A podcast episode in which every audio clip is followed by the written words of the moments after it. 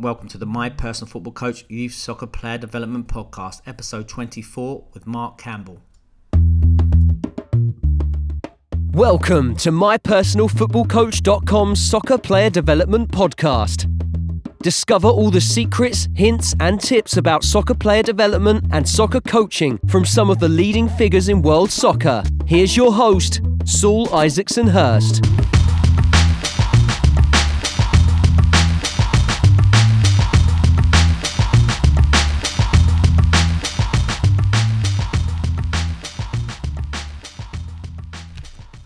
Hi guys, welcome back to another show. Uh, we've got a great guest for for this next episode. His uh, name's Marc Campbell, and he is the head of coaching and assistant academy manager of Wolverhampton Wanderers Academy.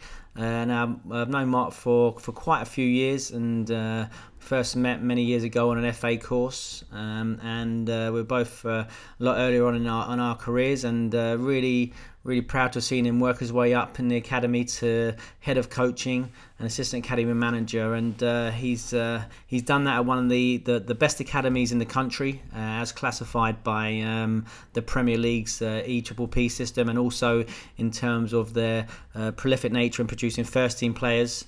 Uh, for their club and also um, uh, England players for for the numerous England teams. So really, really privileged to have him on the show to share his journey and also tell us about the great work going on at Wolves Academy, uh, making great strides. I've been up there several times. Um, uh, obviously, they're a partner club, so they use the they use the uh, My Personal Football Coach app uh, for their for their young players as a homework training portal. Uh, so privileged to have been up there myself and uh, witnessed a really amazing facility, one of the best in the country, and also great staff with some with a great working methodology. So really privileged to have him on the show so he can share his journey and share some of the quality work they're doing. And there's lots of uh, fantastic value uh, and knowledge to share for, for all you guys out there interested in elite player development. Um, yeah, apologies, we haven't had that many shows out recently. Been trying to um, catch up with things. I've been doing lots of travelling, as you may know. Um, been to Canada twice in the last few weeks visiting partner clubs uh, over there, um, uh, delivering high performance camps, and also recently been to Amsterdam. Uh, with my work with Rebel FC, the U2 team. But when I was there, I was lucky enough to uh, spend some time watching some sessions in the academy. Uh, love spending time at Ajax. Been there several times in a few years. Uh, you know the the importance they they uh, put on uh, ball mastery, one v one, and small sided games, particularly in the foundation phase. As you know, that's my uh, akin to my methodology as well. So really good to see them working that really effectively. Uh, got some great ideas and saw some sessions uh, which I really liked. So um, uh, I'm going to be posting those sessions on my personal football coach on the coaches pass for the coaches there who subscribe to that. Also, um, when I'm travelling as well, I've been doing uh, recording lots of my own sessions that I've been doing. Uh, some full sessions as well. So I've been editing those together and then I'm going to be posting those on the coaches pass as well. So um, the coach's pass, if you don't know, it's a lot, big library of uh, skills and practices and ball mastery exercises, but also team sessions uh, from myself and from other academies around the world and other coaches uh, from pro football as well. So building up a nice uh, quality library of uh, exercises for for coaches to utilize. So uh, that's coming on really really nicely and just really now just like building more and more. Uh, uh, club partnerships around the world. So supporting clubs and players individually uh, with the app. So the app's going from strength to strength. And so, uh, just looking forward to now um, kicking on with that this year and supporting player development all around the world. Got one little other thing we just want to tell you about another little project. Uh, got a new YouTube channel starting up called Inside the Academy.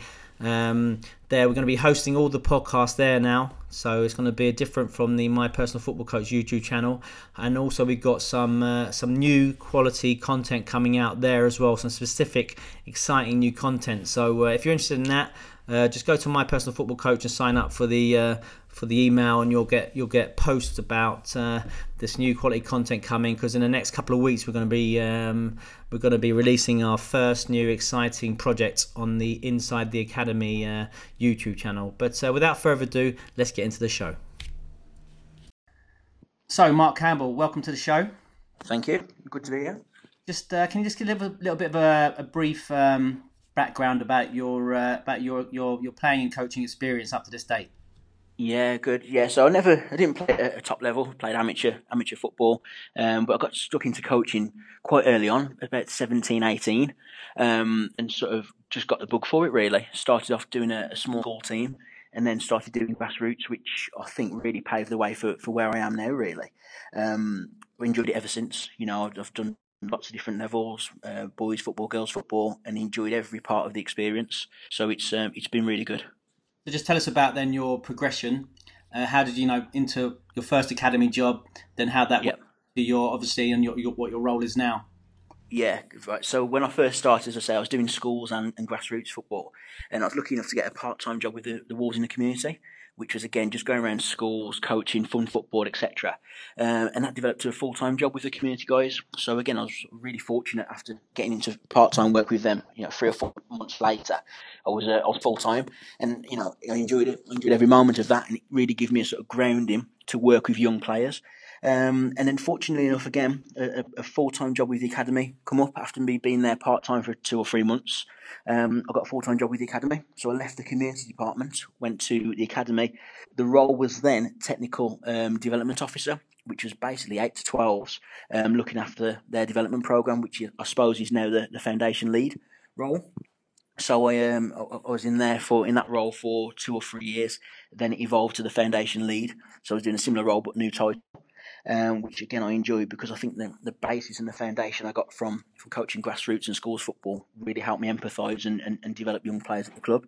And then as our, as our staffing structure grew, um, I progressed to assistant of manager, which again provided a different challenge. Um, still working with players, but I progressed to work with the older players then. Um, we took on a, a, lad called John Hunter Barrett, who's working with the foundation phase now, who's excellent um, with, the, the team of staff he's got. So my role evolved to assistant of manager which again, bit of admin stuff, uh, organisation of the programme, supporting the academy manager, um, and supporting the transition of players through foundation phase to youth and hopefully into the pro phase. And then again, probably 18 months or so now, my role and evolved again to um, head of coaching development. So um, again, I've been really fortunate to be at, at Wolves for, for such a long time now, around 13 years. But again, I've done schools football, I've done academy football, very young players, and I've evolved all the way through the club, which is which is a, a testament to the club because it believes in young coaches, which is um, which is excellent for me, really. So that's quite an, an amazing journey from uh, grassroots all the way up to uh, mm-hmm. head of coaching. Just tell us a little bit about your, your role as head of coaching. This is like a new new role, is it? You know, post EP, E Triple P, I think. Just tell us a bit about everyone what exactly your job is, entails, and, and what you do day to day. Okay, well, uh, at Wolves, it's quite interesting. We've we've divided our role up actually. So the head of coach and development role has been divided up into three phases: youth, foundation, and, and pro phase. So my role, head of coach and development, but I mainly look at the, the 13 to 16s age group, um, and I'd say it runs across three strands. And it's very similar for foundation and, and for pro as well. Um, part of my role is to support the players in the development and their pathway from foundation into development phase, youth development phase, sorry, and then, and then obviously out into phase. Um, move a part of my role is to support the coaches. So where are they at in terms of qualifications? What's their development action plan? Where do they want to go? And how can I support that with um, with my mentoring skills and also the help of the FA and other staff within the club, get them to where they want to be, uh, and also to develop the program. You know, and again, it's not just the coaching program; it's the, the player development pathway. Looking at how we develop the players and, and how can I evolve and how can we evolve that program to produce more players for, for ultimately the first team. So what's the, what's the difference between what you're doing now and, and your old role as assistant academy manager? Um, it's it's a little bit different now. I'm working with the coaching staff more um, and helping them develop. Um, assistant academy manager role was more um, administration organisation of the program, which again I thoroughly enjoyed, um, and I was able to coach a little bit more of them with my role evolving now, it's less coaching in terms of actually having a team, but again, just getting on the grass and supporting the coaches, which is which is nice because I can get to sort of butterfly around different groups, um, which I sort of enjoy more really because not being attached to a group, I get to have an overview of all the players and again support the coaches in what they what they want to do. So then, just just go a bit more into detail. They talk about supporting the coaches. Yeah. That does that look like? Are you are you like you know? Watching their session, giving them feedback, or what's yeah. what's exactly look? What's the nitty gritty of that role?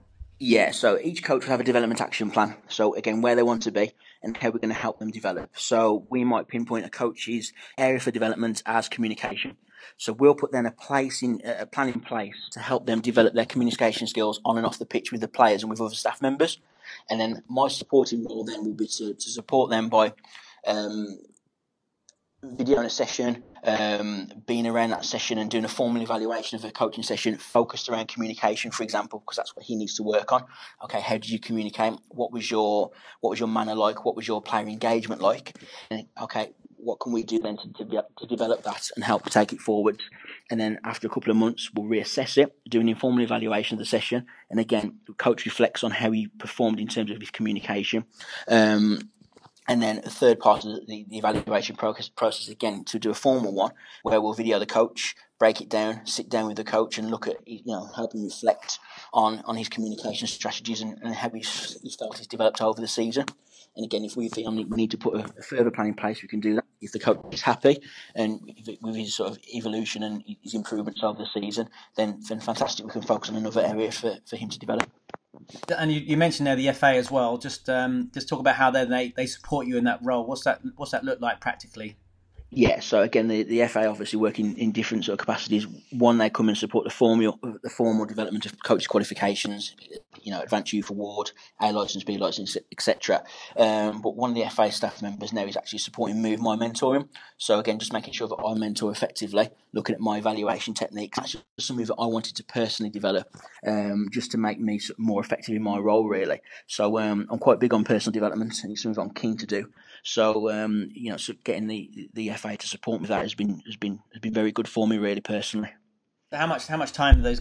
I mean, what's what's the um, acronym now for the for the FA person who comes in? Are they changing it FAY or something? What's what's the... F A Y C E now? FA coach um, educator, I think it is. So then, youth coach developer. How often? Those, how often those guys come in and support you guys at the club? Um, our, our guy Craig Hinton's very good. He's he's literally in once every week, every two weeks, and he's at the end of the phone. We probably speak at least once a week, just catching up on coaches, how they've developed, um, what I've been doing to support the coaching staff. And again, he's not just supporting me; he supports supports John with the foundation phase and, and Steve when needed with the with the professional phase as well. Um, and Craig's good because he comes into our CPD events. We have a, a CPD probably once every six weeks or so support the coaching staff, uh, and he's he's really good to get involved in that and, and support in any way that we, we need him to. So he's he's excellent, really. I mean, I mean, logistically, you guys are pretty close to St George's Park, and mm-hmm. compared to other, I mean, do you sort then do you obviously um, get more benefits than that? I mean, I, I, know I've been up there, and we've seen your boys up there quite a lot, you know, demoing sessions and that. Do you yeah. do you do you get to utilise that facility and, and that having that that great um, that great uh, support mechanism next to you? Yeah, I think um, we've we've got a really good relationship with the FA, and as you said, we've we've been supporting you know um, qualifications, Advanced Youth Award, uh, just in terms of bringing groups across because so many of our coaches now have been on that journey. It's nice for I believe for the FA to get our coaches and our players in to see how our players have evolved and benefited from our coaches being on those courses. luck would have it, we're actually going to the FA next week to do a study visit just for a day, and we're taking our heads of department across just to look at different areas, sports science, coaching, etc. Um, and again, it's great for the FA to open the doors for us, so we can um, personally develop, you know, across each department. So uh, that's next week actually, so it's good.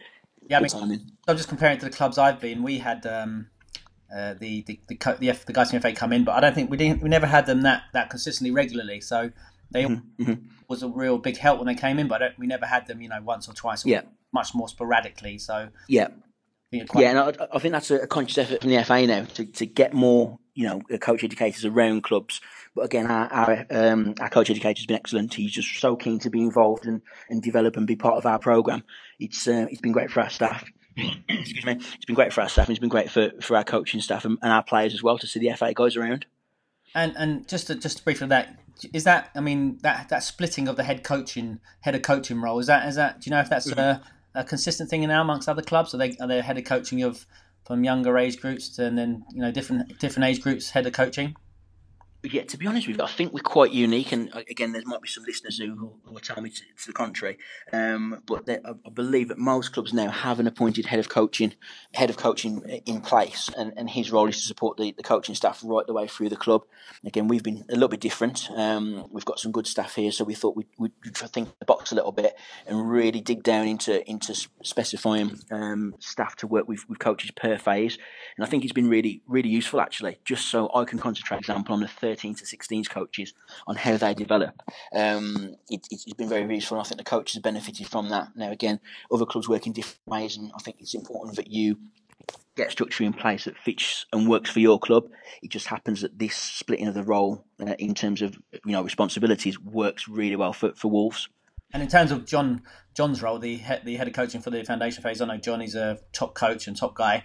What yep he what's what's the difference between his what he's doing now and then what he was doing as lead lead of phase of the yeah there much is there much practical difference the, uh, I would say the, the biggest difference is his actual role of supporting the coaches. So again, you know, his his role now is to evaluate, support, and reflect with coaches. Uh, probably a lot more than he would have done as foundation lead, which would have probably been a little bit more organisation capacity, jumping in with groups, working with and helping develop the players. But now, as you know, as I said earlier, it's, it's probably three strands now. He's not just developing players in his role; he's also developing coaches and developing the program um, to make sure that's an effective program for the foundation boys to, to come through. So it's been exciting. It's been exciting to see how the roles develop for, for myself, John, and, and Steve Burns, who does the, the older phase. Um, but it's worked well, and I think that the program's benefited from us us three actually having a specific age group to work with. You know, in terms of a phase. Sorry. So then John does that. So there's no um, lead foundation phase anymore. That that role's been is obviously yeah. So yeah, John John sort of evolved into that head of coaching for the foundation phase. And what we've done now is we've split the foundation phase into cells, like uh, again many clubs do, and we've near enough got a full time staff member to look after nines and tens, elevens, twelves, and, and going through the age groups. So um, we've been fortunate enough to, to have a, a, good push in terms of recruiting good staff in a full time capacity.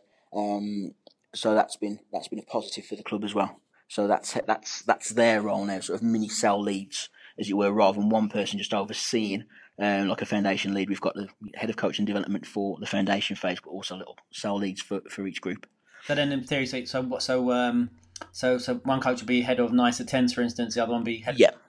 So then, yeah. So he'll he'll look after both groups, but how does that work? Does he take one group and then monitor the other one, or does he switch? Over? Yeah, so he will take one group for a period of time, uh, and whilst monitoring and supporting the coaches when he can. But again, that's John's role to, to, to oversee that for the foundation phase um, while supporting the, the, league coach. Um, and then what will happen is uh, uh, during the season, he'll he'll flip over and work with the other group as well, just to get to know the players a little bit better, really, and get to know the parents and build that relationship up, you know, um, and support the coaching staff as well, because it's nice to have a full time staff member with a part time staff member just to, to give them that support as well as what, what John and I would provide. Um, so that's that's how we, we currently work, and I think it's it's, it's working well. So then, okay, let's dive in a little bit. Tell us about the um, the foundation phase, a little bit about the structure mm-hmm. works. How many times are the boys in? Yep. Yep. So the boys will be in four days a week in our foundation phase. Uh, it works out around seven, seven and a half, eight hours a week in, in, in terms of the structure we've got. Uh, it's, it's quite a varied program. We've got a, a, ball. We have two ball mastery hours uh, during the week. Uh, we utilise uh, my personal football coach as well, the online tool to help the, the boys develop technically. Um, so that's twice a week. We also do a futsal indoor program, um, which is once a week, sorry, once every other week per age group, and again that's just utilise indoor uh, indoor futsal, um, four v four, five v five um, games that we like to, we like to try and do with the foundation phase. Um, but we've also been lucky enough to get a multi sports program uh, in place for the younger ones as well, which we're incorporating tennis, we've done karate, um, and we're just looking at different sports to incorporate to, to those guys. So it's a, a very technical focused, you know, ball mastery um, program, but also we've got to add some variety in as well in terms of multi sports, futsal, indoor football, etc. So it's a it's a nice program, it's a varied program, um, but it's underpinned by hard work. So everything that the, the young boys do has to be around hard work because that's part of the the Wolves way, and we try and promote that right from very early on through to our, our 18s and 23s. So yeah, I mean um, that sounds like a great program. Lots of lots of variability. So you talk about multi sports there. So for instance, karate. How, yep. what, how, when, how long do they do these other things? When how does that fit into the structure? And what, is there a certain time each week they do it, or they do blocks? Yes, yeah, Yeah, so we have a multi-sports multi-sports hour um, per week, and again, that's depending on the, the, staffing for the for the you know the, the, additional sports. So, a tennis group, for example, we would do one tennis hour for the under nines for one week. The following week, the tens would do a tennis hour, um, and that was similar with karate. So again, it's it's a good opportunity for the boys to to get some variety into their program. So it's not just football all the time appreciate that some clubs, you know, like to specialise and like players to specialise very early on. Uh, we're slightly different you know, we try and encourage our boys to do different sports at school and, and with us. Uh, and it's just giving them a different experience, really. So we enjoy that, and the staff enjoy it, seeing the, the boys do something different. Um, so at the moment now it's tennis, which is just, just nice as the weather's trying to improve. I think it's like you mentioned there about specialisation. I think what you're doing is most clubs are doing now. They say, look, this is your main sport. Do lots of mm-hmm. much as possible. Obviously, do other things as well. Rather, you know, as in, in an elite environment, obviously you've got to you know, folk have a one main sport, but then obviously do other things as well. So you, are still getting that yeah. balance. I think they, um, I think someone talked about it being like early, you know, it's not specific of early interaction or something. So you know, you've got your main sport, but you're still doing other stuff as well. Yeah, I, can, I completely agree. And you know, you look at some elite sports. I think gymnastics. A lot of the, the boys who, who are involved in gymnastics just specialise in that. Um, again, I think football is probably a little bit different. I think we should encourage. It's my personal opinion we should encourage the boys at an early age to do as many different sports as they can because you know we know the retention rates in football anyway aren't always great. I think also the doing different sports and and, and, multi sports in, in, particular is is great for their movements, great for their understanding, cognitive learning, um, and you know if they can do as many different things as they, as they can at a young age, fantastic because it's about having fun and enjoying sport. Um, you know, there's plenty of time for them to, to specialise as they get older, and, and that's that's part of our program. But um, you know, I'd encourage any player to do as many different sports as they can at an early age, and, and obviously football's great because they want to do football, which is which is the main focus. But if you can do swimming and, and tennis as well, fantastic. And so to talk about, I mean, I know you got a bit of a day release program going on. Mm-hmm. Face. How does that work then? Yeah, so our boys are coming around eight thirty, uh, and it's quite an intense day, quite a busy day for the boys. Um, part of their morning will be individual specifics. So what we do with that is we we obviously boys have, have targets for PMA, and, and I'm sure all the listeners will know that, that each player will have a specific set of two or three targets. So, um, so the first hour will have individual specifics, so they the boys can actually go and focus on what they want to improve on. Now, it's completely player led, you know, right the way through from under 11s to, to 16s is, uh, you know, our school release program. So, so boys who come in, if, if a player needs to work on, you know, um, medium to long passing, for example, he can go and work on that in, in, in individual specifics hour. Now, what we're trying to emphasise is the boys go and find a partner to work with who's got a similar type to encourage a social interaction and get the boys setting their own practice up um, to, to work on that. Now, we'll support them if we need to, but again, the emphasis on the players making their own decision and taking ownership of their learning. So that will be, you know, the first day of our, our day program. Boys do education. They'll do um, English and maths throughout the day and also an additional subject which the school may specify they need to, to, to improve on. And then also the boys will do a technical tactical session depending on their age group, um, followed by some small sided games. There'll also be a gym session in there as well, um, strength and core work, and then also a video, video analysis. So it's a very busy day, and you know you kind of think, well, how can we fit it all in? We do, because um, the coaching staff and the, support staff around the, the, club are, are, excellent in terms of their timings.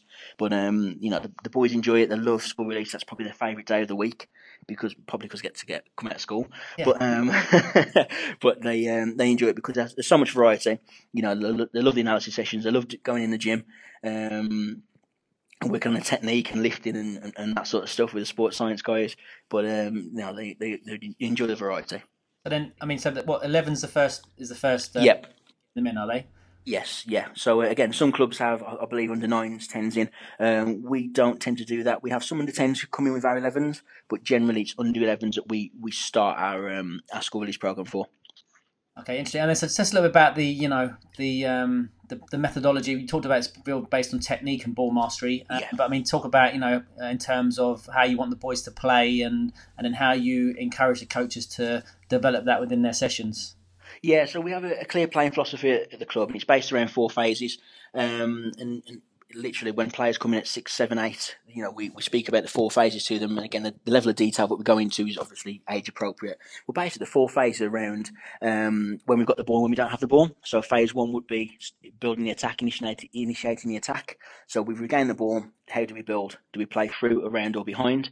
uh, and then we work into phase two, which is finishing the attack. So thinking about the final third stuff, you know, crosses, shots, combinations, um, and then we look at the possession stuff as well. So phase three would be beginning the press. So where on the pitch do we press? How do we press? How do you work on relationships as you know the presser or the supporting player? And then also phase four, which is the, you know the final part of the, the, the playing philosophy, would be defend the goal. So emergency defending. How do we stop shots, stop crosses? How do we work in defending our goal really? Um, and that's that's basically how our players and our coaching staff um, teach our players around the four phases. Now that will be spread across the season we do one phase per week, and we work that so literally from under sevens, under eights, all the way through to 23s. So if the 23s are on phase one, for example, this week, our under nines and our under 13s will be doing phase one as well. Uh, and I think that helps the movement of players, which we like to do. We like to move players up and across age groups. So that means that when a player moves up a group or across a group or down, um, he's still working on the same the same phase, the same principles, regardless of which group he's working with. So the message is still the same. Might be a little bit different, but uh, again, it just helps continuity and, and, and helps the structure we believe for, for our players you have like in, in, essence like a four four week tactical cycle. Yes, yes, that's that's in essence what it is. You but, know, and again, that's underpinned by by technical work um, with with each age group. But again, that's a, the tactical focus. And then tell us a little bit about then under nines. Then what is like an under nine session? We talking about you know winning the ball back pressing. What does it look like yeah. under nine session compared to maybe an under eleven session? Yeah, so our under nine session again, right the way through the academy, it's it's around hard hard work. So an under nine session will start with you know first day will be ball mastery.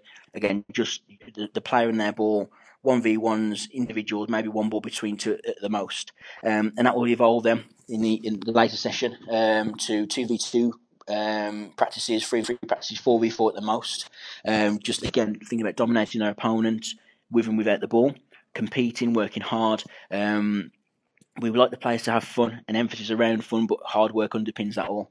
And then we'll have um, some sort of not I wouldn't say a phase of play, but a you know sort of four v three or a five versus four um, sort of practice again, depending on the phase, and that will evolve then into small sided games. And generally, the small sided games are condition games or, or, or scenario based games that just give the players a different sort of spike and different learning objective rather than just playing, you know, 7v7 traditionally. Um, there is a place for that, don't get me wrong, and we, we do do 7v7s, 8v8s, 9v9s in training, um, and that's part of our, our technical week. But again, you know, we'd like to scenario uh, and and, and condition the games at times for the boys just to help them help them learn around the phase and the, playing philosophy for that week. So then, interesting. So then, um, so t- thinking about then uh, your coaches there, mm-hmm. how do you how do they work in terms of is there a curriculum? Are there set sessions, or do they have freedom to do what? What's what's the practicality of a, of a coach at Wolves and he's trying to put a session on a plan a session? Yeah, that's a great question. We um we have some core sessions, so we have practices um that we like the coach to deliver.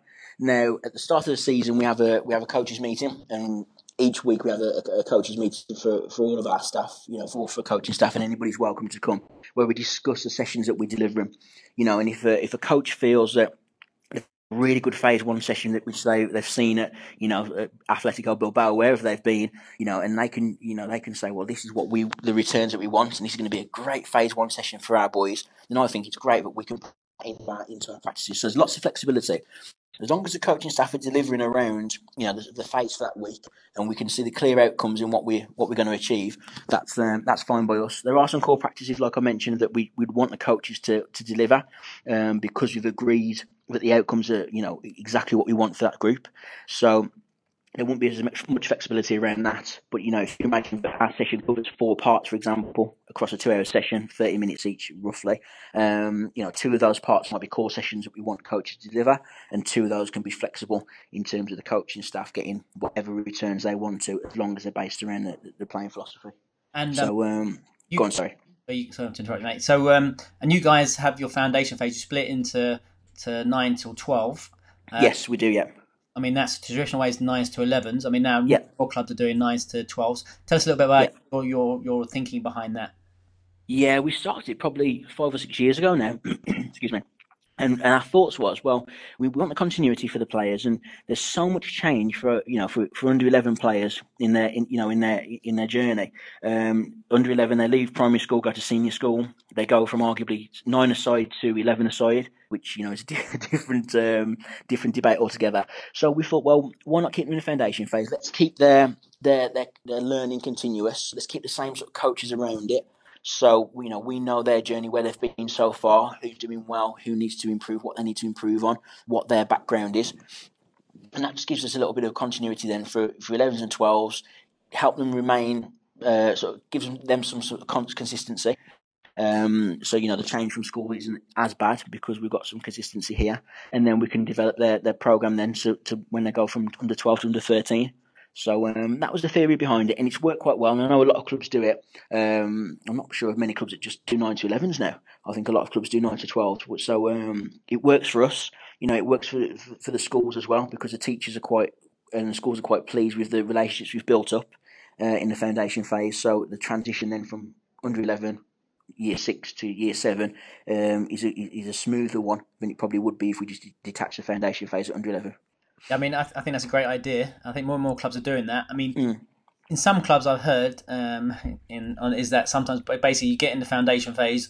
Uh, it's all about fun and can do yeah. and enjoy yourself, and then you go into the YDP, and it's like suddenly, oh, hang on, it's a different kettle of fish. Forget all that. Now it's a yeah. big game. Let's go and do whatever. It's a completely different, different sort of yeah. uh, culture on my way. It's different culture, but completely different, you know, ideals as it were. So how yeah. obviously how close are those your those those uh, is that that transition? You know, yeah. It, is it is it easy for the players? Is, it much, is there much much difference as in the YDP? Yeah, I'd like to think it's it's a smooth transition because uh, you know it sounds a little bit a bit corny and a bit cheesy, but our coaching staff really do get on, uh, and we've got a really good relationship uh, uh, with the full time and part time staff right the way through foundation to, to pro phase to the point where our 23s coaches come down and work with the 9s, 10s, 11s, 12s during the week. You know, so there's a, a really good relationship between the coaching staff and the players. So, you know, when the boys do transition from foundation phase to youth, um, there's not much difference because they know the coaching staff, the coaching staff know the boys. we have got a similar philosophy in terms of our, excuse me, our coaching delivery anyway. So, you know, when the boys do come to an under 13 or 14 session, it's not all about winning. You know, it's um, it's it's about the technical, tactical structure, but also the psych and social structure as well. Um, and you know, we're not overly concerned about winning at, youth phase. You know, it's it's it's more about getting the boys through to, to the pro phase, and that's where they can they can do the winning and that, that final part of their their um their long term development in, in that phase in terms of their winning. But you know, it's it's we feel that it's a smooth transition from from foundation to youth because the coaching staff know the boys, they've got a good relationship with each other anyway. Um, and again, the emphasis is not around winning; it's about working hard and, and you know learning the playing philosophy that the academy wants them to, to learn. So tell us a little bit about the YDP then, uh, a little bit about mm-hmm. from the 13s to 16s about those those boys' experience. What's it like their day to day, and how much are those guys in? Yeah, so they'll be in they'll be in five days a week. Some of the boys will be in six, but generally five. Um, they'll have at least one school school release um, day a week. Now, some of our players that are on the full program, which I'm, I'm sure you're aware of, they'll come in for four morning a week. Um, and you know, if you're looking at some of our 15s and 16s, it's fantastic on a Thursday morning because they're not only coming and work with, excuse me, the under 16 boys, but with the, the coaching structure that we've got at the moment, that some under 15s can go and work with the 18s, and also they find themselves sometimes working with the 23s because our coaches like to, to push boys and, and move boys across age groups if they warrant it. So um, so that's part of their week when they come in. Um, again, they'll train in the evenings as well but um, it's a, it's a, it's a varied program. We've got so many players on different programs at the moment, full time program and, and, and, hybrid programs, etc. Um, it's it's a challenge, but it's a good opportunity for boys to come in. And again, like I say, it's for a 15 year old to come and work with the under 18s or 23s coaching staff and, and play with some ex pro. Sorry. Um, play with some first team pros who, you know are going to be dropping down for a short period. It's it's great for that our boys learning. Let's just tell a little bit about the full time program. What's what is that? Mm-hmm. Yeah, so we have um, we have two partner schools at Wolves, and and what our boys will do, they'll um, you know if they, if they're deemed that they should be on that program, which uh, allows them to more coaching time, more more access to the coaching the coaching program at the club. they'll likely go to one of our partner schools uh, where we have probably a little bit more flexibility in terms of their academic program. So you know, uh, for example, a boy could go to to, to school school one, um, Thomas Telford, and then they'll come out four mornings a week, go back to school in the afternoon, and arguably come back to, to, to train with us in the evening. So the full time program just allows players to get a little bit more contact time rather than um, to be in school as, as much as some of the other boys do. Now that opens its own debate because obviously, you know, on one hand, we know that, again we know the retention rates of, of players at clubs, and you know some people may argue that if they're at at, at, the football club all the time, then they miss out on education. So we find now that it's important that if a boy does come out of school for a morning, they're doing some education here as well. You know, so if they're missing, for example, science at, at school because they're out with us, they'll do an hour of science before or after training uh, at the club, so they don't they don't miss out as much. You know, and that's important to us because again we know that not everybody's gonna gonna go make it, but once they leave the football club, they need to leave with you know a good education and you know a good grounding as a young man. And so, so what age does that full time start? This full time program? We start as at, at U twelve, um, under twelve. So we've got some boys on that on that program there. Um, but again, generally, I know some clubs may differ, uh, and they might start slightly later full time. But we have the you know a great um, we've got a great relationship with two schools in the Wolverhampton and, and Telford area.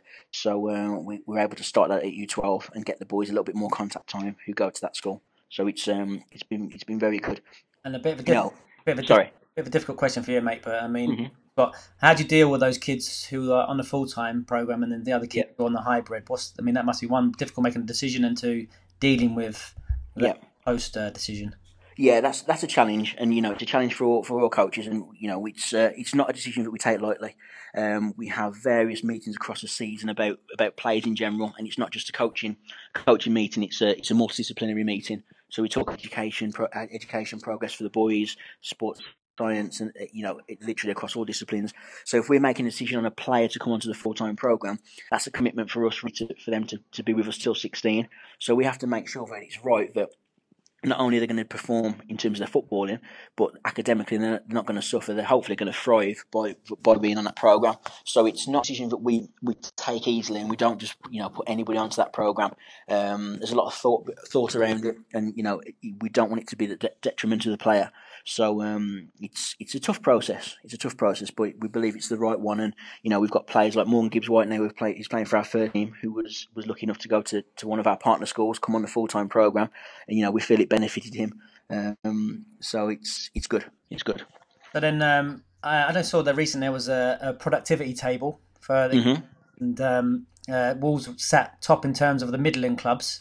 So they were Yep. the most productive academy, which I'm, I'm sure you're glad to. Yeah. Uh, yeah. is that I mean, obviously, you know, we know we know the uh, the, the environment. You live in a in a, very uh, an area where there's lots of different clubs around. So, I mean, Yeah. how important is that? Be you know, being the most productive academy in, in the Midlands. you know, it, it's it's great, and it's um, it's a it's a great stat to say that we're you know we're the top of the, the productivity table in the in the Midlands, and you're right, it is a, a saturated area, and you know we've got good relationships with with all the clubs in the in the Midlands area, and, and again, all the clubs in the Midlands do do some great stuff. You know, there, there's the great development programs at, at local rival clubs, as you know, as, as you probably you probably know. So um, you know, it's, it's great for Midlands clubs to, to be doing well, but for us personally to be top of that table is, is excellent. It's a sort of testimony to, to what the staff are doing at the club. It's not just not just us in terms of the academy, but the first team managers giving giving boys a chance. Again, like Morgs and, and, and Connor Ronan, etc., uh, getting into the first team. So it, it's not just an academy effort; it's it, it's a club effort. You know, getting the boys into that into that first team. So it's it's good for us. You know, it, it allows us to you know attract players and you know boys who come into the, the program at a young age and see as a pathway. You know, if we're recruiting under sevens, eights, as you know all clubs do, you know, to to see a pathway for, for people like Morgs to get from under eight when he first come in into the first team, that gives that gives boys a bit of hope, and that's what it's about, isn't it? Really, you know, giving boys a chance to get into the first team um, without hitting that glass ceiling. I mean, yeah, that, that was going to be my next question, talking about the pro phase. I mean, so what? I mean, what what have your strategies been? You know, getting players over this apparent wall. We've talked about so much on this show Yeah. where players uh, don't get the opportunity in Premier League academy football and then pro football. What what have your strategies been to, to combat that and, and made you successful in this area?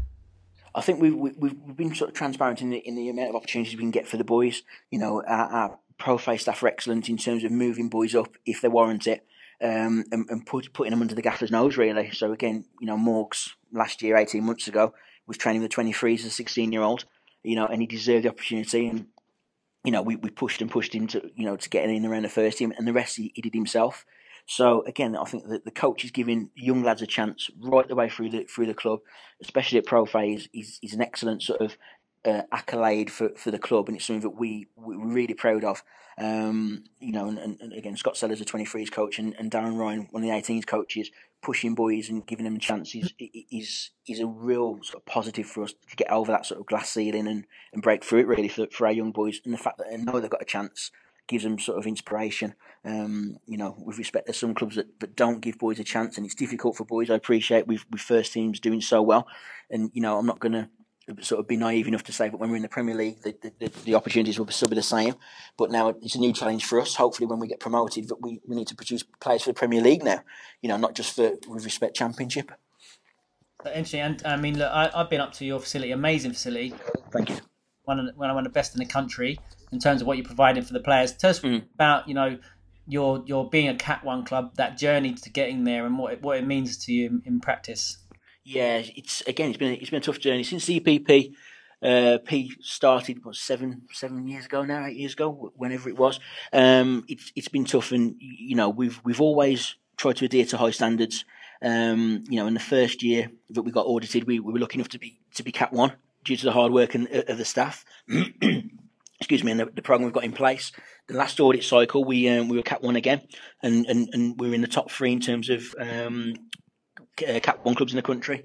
So I, I, believe we're just behind Man City and Chelsea in terms of in terms of where we are. So to be you know the third best club in the country, third best academy in the country is, is excellent. Um, but it's took a lot of hard work. It's been you know it's been well led by the academy manager Gareth Prosser and you know the whole team around him have been you know contributing massively to it. You know and it just just again just allows boys when they come to the club to a see there's an opportunity at the club as you said, the facilities are, are excellent here. We're quite fortunate enough to, to have good facilities. So the boys coming in see that. Um, and, you know, they also get exposed to a, a, good coaching program as well. So, you know, we again, the Cat 1 means a lot to us because, um, you know, you know as well as, as, I do, it helps attract players. It helps get the, the best boys into into the club, but it also means that we can push for, for better facilities, better coaching programs, better education, uh, you know, and keep pushing the boundaries. And what would you say? You know, some people argue that you know maybe the young players have it too good these days. You know, the facility yep. too good, the provisions too good. There's, you know, what's your what's your um, your response to those sorts of uh, arguments? You know what? On, one hand, I, think the boys do get too much too soon, and that's something that we try and do again right the way through the club is keep the boys grounded. You know, it's it's not easy to do. I can imagine that you know twenty threes and, and 18s level when when boot deals come through and, and, and contracts, etc., it's difficult to keep boys grounded. Um, but we try to do that. Um, again, it's it's it's not easy. It's it's not an not an easy task. Um, but you know that's that's one of the challenges we face, isn't it? As a as, as a club. Um, yeah, sorry, but it's it's it, it splits opinions, isn't it? I, I, suppose the other argument is look look at the success you're having, and you know having the, the facilities and the organisation and the infrastructure yep. is obviously not doing those boys any harm, is it? No, and again, you, you know, we get excuse me, we're getting boys into into around the first team, training with the first team all, all the time, you know, and having these facilities helps again allow a good provision, an excellent provision for the for the boys in terms of you know excellent education opportunities here while, while they're at the club. Um, and again, once they're once they're in the environment and they're and developing well, well, the opportunity is there for them. So you know, on one hand, there is a lot for the boys. There's a lot, you know, the, the, the an excellent one. You know, the facilities around that they get to train are, are, are excellent. But again, it's, it's giving them the opportunity to um, to progress into the, you know 23s and first team. That's that's that's the bill and end all, isn't it? Really, we've got to produce players for, for the first team, and you know that's what we're doing at the moment. So, um, so you, talk, you mentioned a bit then, you know, about the first team uh, very well. I mean, you, got new owners, um, yeah, more money coming into the club. Uh, what's has that had any um, any changes on, on the academy day to day, or is maybe is now, like I said, maybe the expectations are changing? Yes, yeah, yeah. I'd say that now, you know, as we hopefully approach the Premier League, um, you know, the expectations now are, are, not just to provide you know players who can go and play in the Championship, but as I said, go and play in the first team in the Premier League. Um, and that's again that's pushing the boundaries now. The owners have been excellent. You know, they've given us the opportunity to um, you know, to, to push the boundaries in terms of get on more tours and tournaments, which we believe provides a better opportunity for players to learn, you know, about winning and, and, and tournament experience. Uh, they've also been good in terms of improving the facilities as well. So they've, you know, they've, they've really supported the academy, um, but we've got to do our bit now and, you know, and push and get players into, into the first team. Um, so uh, you know, and provide the, the, best boys that we can. So again, that's a different challenge now when we when we're in the Premier League. And has it turned has it changed in terms of recruitment? Um, we're talking about maybe 16s upwards. Are there more players coming from outside the the uh, you know the, the, the original catchment area you might look at? Are you looking further afield? Yes, yeah. So, so you know, we've got the opportunity to recruit nationally, and again, with the full-time programs we've got available to the boys in our partner schools, you know, that enables us to, to really sort of go and find the best players that, that you know, not just in the in the Midlands, but nationally as well. So, um, we've again, we've got a good recruitment team in, in, in place and a good recruitment strategy. Um, so we, again, we're just searching for the best boys now, and you know, it's um, we try and do things in the right way provide the boys with, with, an opportunity to come to the club in you know in the right way and do our recruitment and due diligence in the right way.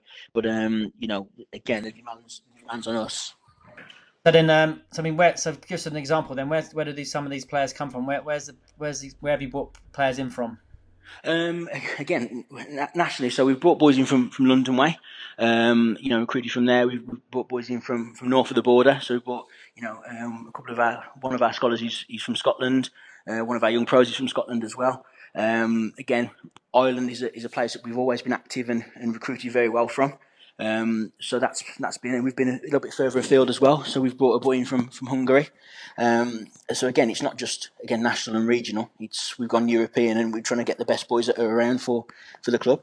And then in, in terms of, I mean, you uh, obviously a big club, but I mean, compared to maybe you know we all uh, Man City, maybe United, those big mm. North. How much um, how much are you effect do they have on you guys? Do they often come in and, and recruit your players? I mean, we've all you know we've experienced that. You know, there's always a big yeah. fund, as it were. Yeah, so we, we, we haven't had it. Um, you know, they haven't affected us with respect too much at the moment. You know, and that's that's I believe because we've got such a strong program in place um, that the boys enjoy enjoy being here. You know, we're not naive enough to think that you know if an opportunity is there that some boys may not may not want to go to you know perceives a bigger club. But again, I think the opportunity and the you know the provision that we provide for the boys is here is excellent.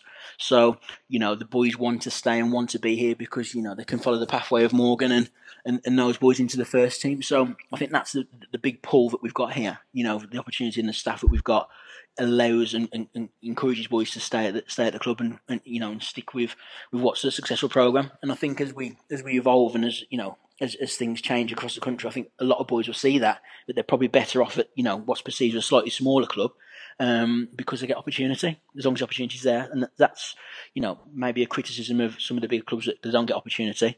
Um, and I think if we're going to succeed nationally, you know, and, continue to produce boys for the national team, um, we need to keep that opportunity available for them. So then, uh, talk about yourself. Then um, you mentioned a bit earlier, but how do you develop yourself as a coach? How do you what, what's your professional development look like, and, and how do you go about that? Yeah, so uh, I'm, I'm, sort of quite keen on professional development, and I'm, I'm, quite keen to get, get on courses and get involved in different different learning, different ways to learn. So I'm currently on ECAS, um, which is run by the Premier League, which is the Elite Coach Apprenticeship Scheme which is probably a step away from the grass in terms of my delivery and, and, and how I'd work on the on the grass with players, but it's more about my personal development in terms of um, understanding myself and understanding other people in terms of their emotional intelligence and, and, and a lot of social and psychological theory. Um, around relationships with people, uh, and that's been a really good sort of part of my personal development in the last eighteen months or so. You know, just finding out how, about how I learn, better as a person and how I, my relationships are, are, built with other people and what I respond to well and what I don't respond to um, as well. So um, it's also challenged me in terms of my leadership and my communication as well. So that's been a real good part of my personal development to be on that course. Um, obviously, in terms of my license and advanced youth award, they've been a, a, massive factor in my development. You know, working with the players, understanding the technical and tactical um, elements of the game. But recently, being on ECAS has, has, has, helped helped me massively in terms of my role and my, my evolution. Is that ECAS? Is that you say it's an FA course? Is it?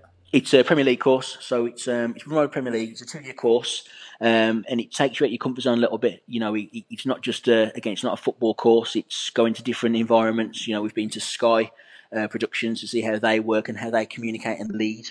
Uh, we've also spent 36 hours with the military um, over Brecon Beacons, working on survival and you know sleeping outside and, and leading under pressure when you're tired and, and, and cold and hungry. So again, just different elements to sort of test you as a person rather than you know just the grass and the technical tactical stuff that we've you know we've, we've all sort of been on for our journey. Quite unique in England compared to other countries. You've got the FA, mm. Premier League. Obviously, you're a Premier League academy, so yeah. you're you're uh, categorised by the Premier League. Uh, yeah I mean, what uh, what else do the Premier League do to support you guys? And then how does that work having the FA and the Premier League, you know, sitting side by side like that?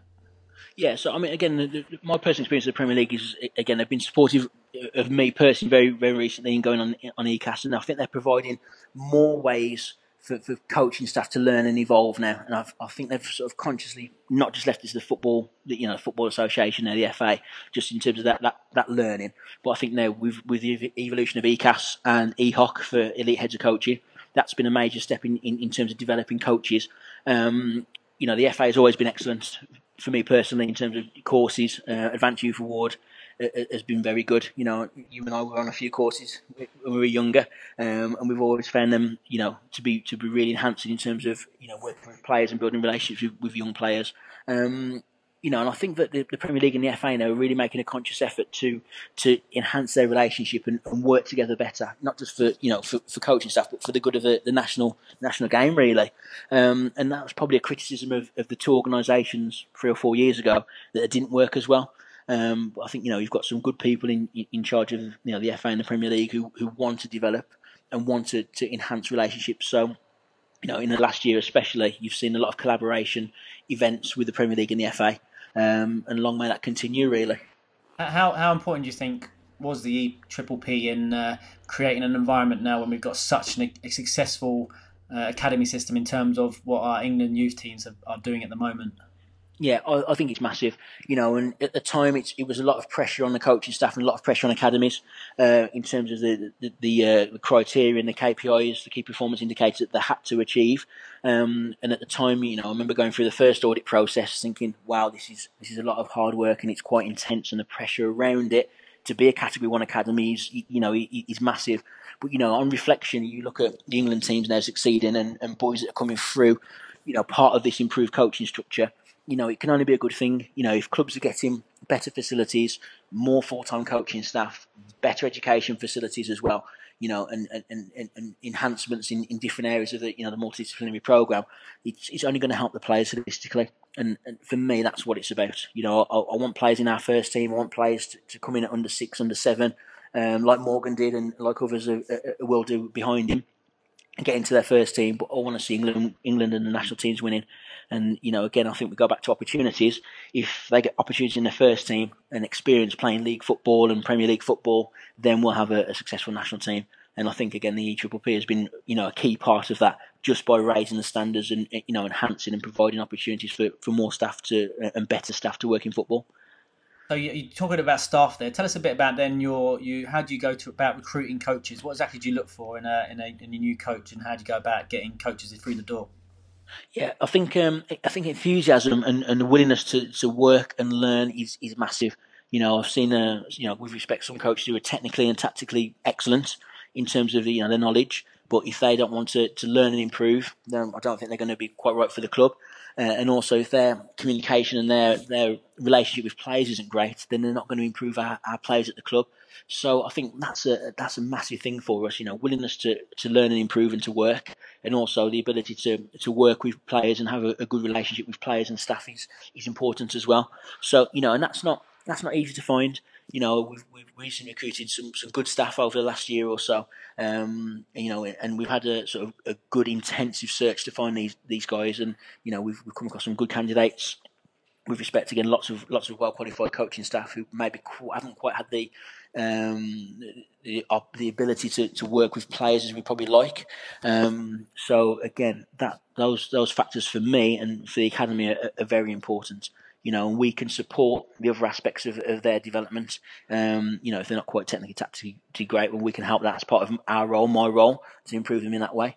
Um, but again, if they've got some factors in terms of working hard and, and, and the ability to, to, to communicate well with players, and that's a, that's a great start for me.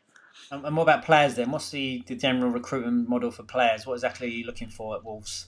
Yeah, again, that's not far off what we want from our coaches, really, and that sort of ties into our, our Wolves way, which is you know which underpins what the club's about in terms of working hard, being organised, showing leadership qualities, you know, having values, um, being well educated and successful. You know, that's uh, the Wolves. The Wolves way is an acronym that we we live by, and we want our players to be exactly the same as our coaches. You know, hard working, you know, good communi- good communicators, have good social relationships is important to us. Um, you know, and the, you know the ability to, to learn and to listen and want to improve. Again, you you know, so you've seen hundreds of players who've gone to play top level, but you know sometimes if they can't communicate, they're not going to get to where they want to get to. Um, if they're not going to have good relationships and listening and learning skills, then they're, they're not going to achieve all that they potentially could do in the game. And then just tell us a bit about, I mean, running again, I don't want to keep it too long, so we're just going to go through these last questions. Uh, tell us a bit about mm-hmm. the role about sports science and what does that play within the academy, within the foundation phase and YDP and in currently? Yeah, it's it, it, for me. It's evolved massively, uh, and that can only be a good thing. You know, when I first started with the academy, there was probably one sports scientist who would work with the older age groups, um, and there wasn't much for for the younger guys. You know, if we, we look at our program now, and again, I can't speak for other clubs, but our sports science program is something that you know we're really proud of because you know we get six, seven, eight year olds all the way through to to 18, 23s, and they're not just doing strength and core and, and, and jumping and and um, working on the movement techniques, but they're doing our young guys do again, as I said, multi-sport, which is led by the sports scientists, but they're also doing movement, rolling, jumping, landing, different body movements, different ways to you know to manipulate the body, um, which are going to be related back to back to the sport. You know, and we look at our four phases, and our sports science guys now will look at phase four, for example, which is defend the goal, and they put a sports science program for that week, and their their warm up program for the boys will will essentially be around what the players will need in terms of their movement to defend the goal. So it might be lateral movements with their body shape being, you know, slightly slightly lower in that jockey position, for example, doing movements around that, um, jumping for headers, etc. So that program will work around what our football program looks like. So again, you know, working with sports science is, is massive, and I think it's again the better relationships you can build with your sports science department, the better the players will become. And you know, I think we need to get away from you know sports scientists doing their 15 minute warm up while the coaching staff stand away um, or set up. I think we need to get the coaching staff involved in the sports science warm up, making sure that you know the, the boys are switched on, they're listening and learning. Uh, and again, we, we should utilise the sports science staff around around the football program as well. So again, if that means sports scientists taking players out for five minutes while you're doing a you know a phase of play, well, well no problem at all. I think that's that's great. Uh, the more we can work with different departments, the better, because it's only going to benefit the players. Okay, and um, you're one of the uh, the few clubs academies now that can say they've got a World Cup winner uh, yeah. With their ranks, obviously, you know, one of the boys lifted the World Cup as a, a Wolves boy. What does that mean for, for the academy and the club having a World Cup winner, you know, coming through your academy? you know, it's it's massive. It's massive. First of all, it's it's great for Morgan to to be involved in it and, and, and, to lift the World Cup. It's it's fantastic for him. It's fantastic for the club because again, I remember when Morgan first came in as an eight year old in you know pre academy, um, seeing him then, you know, evolve into into a young man who goes to play playing our first team and playing, you know, a World Cup final and scoring that is, is massive. And it just gives, you know, the academy staff and the academy players that come into the club now, um, just you know, belief, belief that you know, if we keep doing the things that we're doing, which we you know we believe is right, we're going to produce players not only capable of playing in the championship and the first team, but who can go and play on the world stage and you know be effective with your you know your Phil Fodens, your Jadon Sancho's, who you know arguably top of the game, similar to Morgan. Um, so it's been a it's been a massive boost and a massive achievement for, for all the staff. You know, it's not just coaching staff or sports scientists, but I think we firmly believe that it, you know part of it was you know the cleaners the drivers who've picked Morgan up when he when needed to and took him to games, etc. You know, it's the education staff who've kept him in check at school when you know when you know he's um, he's on for his GCSEs, etc. It's a holistic program that you know has benefited Morgs, and you know it just gives everybody involved in the club a, a massive boost. And so, well, come on now, he's done excellently well. Who's next? Go on, mate. Yeah, I'm just going to say who, who's that, who's next. Who's the next one now? So we've got Morgan through. Um, who's the next one? And you know we've got two or three that are in and around the 23s now that are pushing the first team. Um, so we've got to keep going.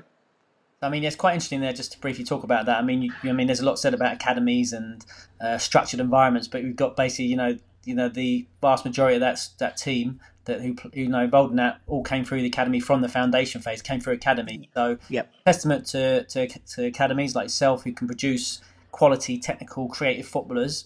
Uh, mm-hmm. Maybe you know throws one in the face of that game's the teacher uh, that argument. Yeah, no, spot on. You're spot on. Again, it's like as you say, it's testament to all, all the clubs that are involved, and you know, it's people work hard enough. You know, sometimes coaching staff don't get the you know the, the, the praise that they deserve, and you know, not, not just the coaching staff, but the other the other support staff around it. And again, to see boys go and progress into first team, or you know, just to achieve their, their own personal goals is, is, is what it's about. And I think that's what we're, we're all in it for, really. And so then, just just uh, what what what um advice would you give for a young aspiring coach who wants to, you know, get to a senior role like yourself in, in you know, one of the top academies? Yeah, I think um, be open minded.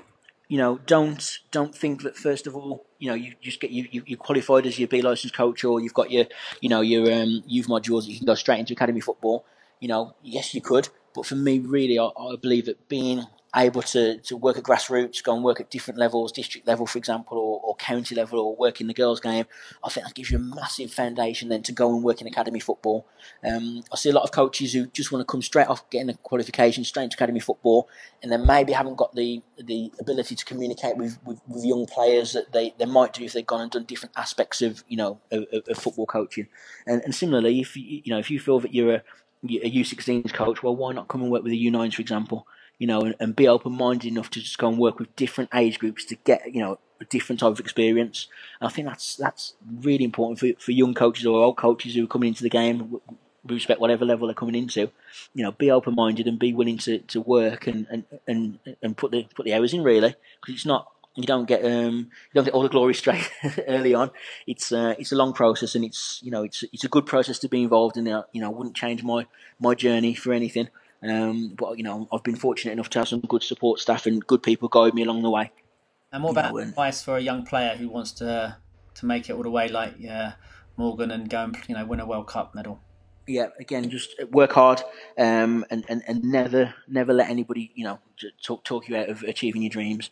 Um, in academy football, so you know as, as well as I do that you know a large amount of boys won't get to where they want to want, want to get to. You know, and there's a lot of rejection in academy football, unfortunately. Um, but you know, a lot of boys have setbacks and, and, and go and prove you know clubs wrong. You, sort of like your Jamie Vardy's and your, your Andre Grays, for example, who um, who arguably didn't get get taken on as young players, but come back and uh, have succeeded winning the Premier League. So, you know, young players don't don't don't be disheartened if you have any rejection. You know, look at the reasons why you didn't quite quite do well at a club, uh, and turn those into positives and give yourself a, a, a, platform to go and, to go and push on and, and, and, work a little bit harder and get to where you want to get to. Um, and the main thing is enjoy the game. You know, again, I see a lot of boys at different clubs not enjoying the game, and you know, unfortunately don't don't enjoy football, and that's that's not what it's about. You know, every boy starts at you know whatever age it is, or every girl starts at you know three, four, five, six years old because they want to play football and want to enjoy it. So I think that's that's the main thing. If you can enjoy the game and you know you can make a career out of, out of playing football, but enjoy it, well, you know what a great career that is. And finally, I, I can't let you go without mentioning it. You mentioned it earlier. My personal football coach. You, you guys, the the online resource, the app for for three seasons now. Just uh, give us a bit of feedback on, on that, your experience with using my personal football coach for your players. Yeah, it, it, my personal football coach has been has been excellent for us. You know, it's a it's a great way for the boys to, to work on you know the, the skills program that we want them to work on when they're away from the club, and it also gives us a great way to check and challenge them when they are in the club. You know, to see if they've been doing their homework and you know give them little little um, competitions to try and aspire to and trying to be top of the the group. So it's been excellent for us really, and you know the service that my personal football coach has provided, you know, away from the away from football has been has been good as well. You know, the, the support mechanism has been been excellent, and you know, you can see our boys technically improving because they're actually practicing at home and they've got that enjoyment, and enthusiasm to go and want to practice at home, which is which has been really good. You know, you know, arguably they're with us for seven, eight hours a week, our younger players. Um, but if they can go home and practice for an extra half an hour a day or 15 minutes a day, well, that just builds up, doesn't it? Um, and that's been that's been really good. Marc, appreciate your time. I know you're very busy. Thank you. It's been fantastic, and uh, we'll catch up soon. Thank you, pal. Perfect. Thanks for tuning in to the MyPersonalFootballCoach.com Soccer Player Development Podcast. MyPersonalFootballCoach.com's Dynamic Ball Mastery program is the world's leading online individual technical training program, proven and developed at the highest level in the English Premier League. Sign up now to train like the pros and take your game to the next level. Master the ball, master the game.